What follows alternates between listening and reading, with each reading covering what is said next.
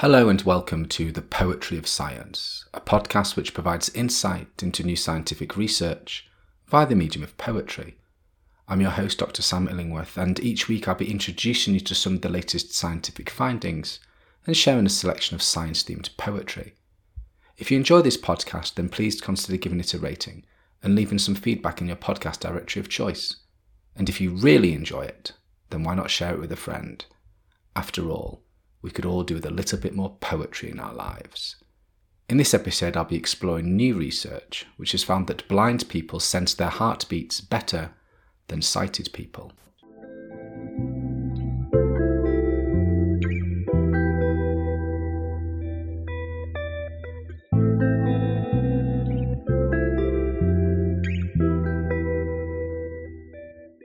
Eyes close, yet the world opens senses heightened, ourselves perceived, the heart beats, the lungs breathe, the world is felt, the world is known. This poem is inspired by recent research published in the Journal of Experimental Psychology, General, which has found that blindness potentially leads to a heightened ability in feeling signals from the inner body. People who are blind or who have low vision often have better senses of hearing, touch, and smell. This is because their brains are more flexible and can adapt to using information from other senses. This flexibility may also affect how people who are blind or have low vision perceive their internal organs. For example, they may be better at sensing their heartbeat or breathing. In this new study, researchers asked 36 blind and 36 sighted people to count their own heartbeats without checking their pulses or touching their body. At the same time, the researchers recorded the participants' actual heartbeats with a pulse oximeter. The researchers then compared the reported and recorded numbers to assess to what degree the participants were able to sense their own heartbeats. The results showed that the blind participants were able to sense their own heartbeats more accurately than the sighted participants.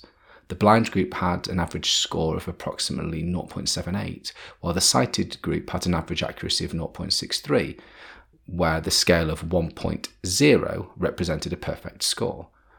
This research suggests that the brain's ability to change and adapt after blindness leads to a superior ability to sense signals from the heart, which has implications for the study of bodily awareness and emotional processing in blind individuals. Now that you've heard the science, let me read the poem to you again.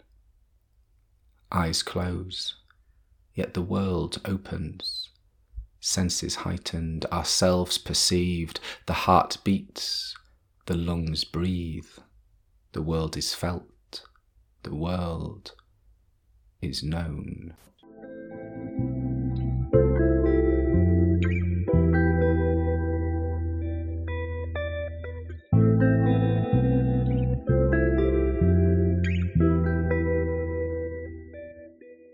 In this section of the podcast, I'd like to share a poem written by another poet on a topic related to the science that has been discussed so far.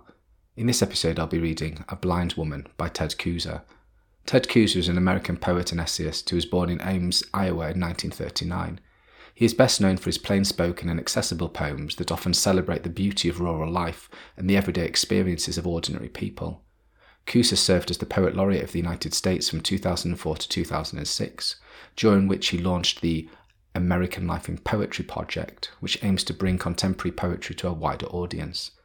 Kooser has published numerous collections of poetry, including Delights and Shadows, which won the Pulitzer Prize for Poetry in 2005. A Blind Woman by Ted Kooser. She had turned her face up into a rain of light and came on smiling.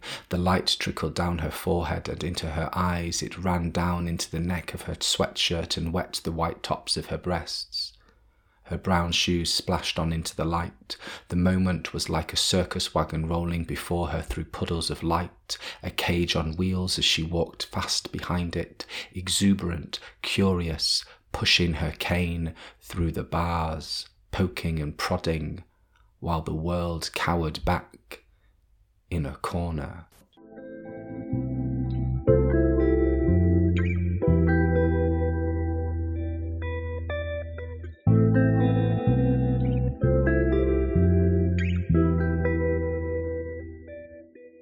Thank you for listening to the Poetry of Science. If you want to find out more about the scientific study featured in this episode, or read any of the poems in full, then please visit the show notes at sidepoach.podbean.com.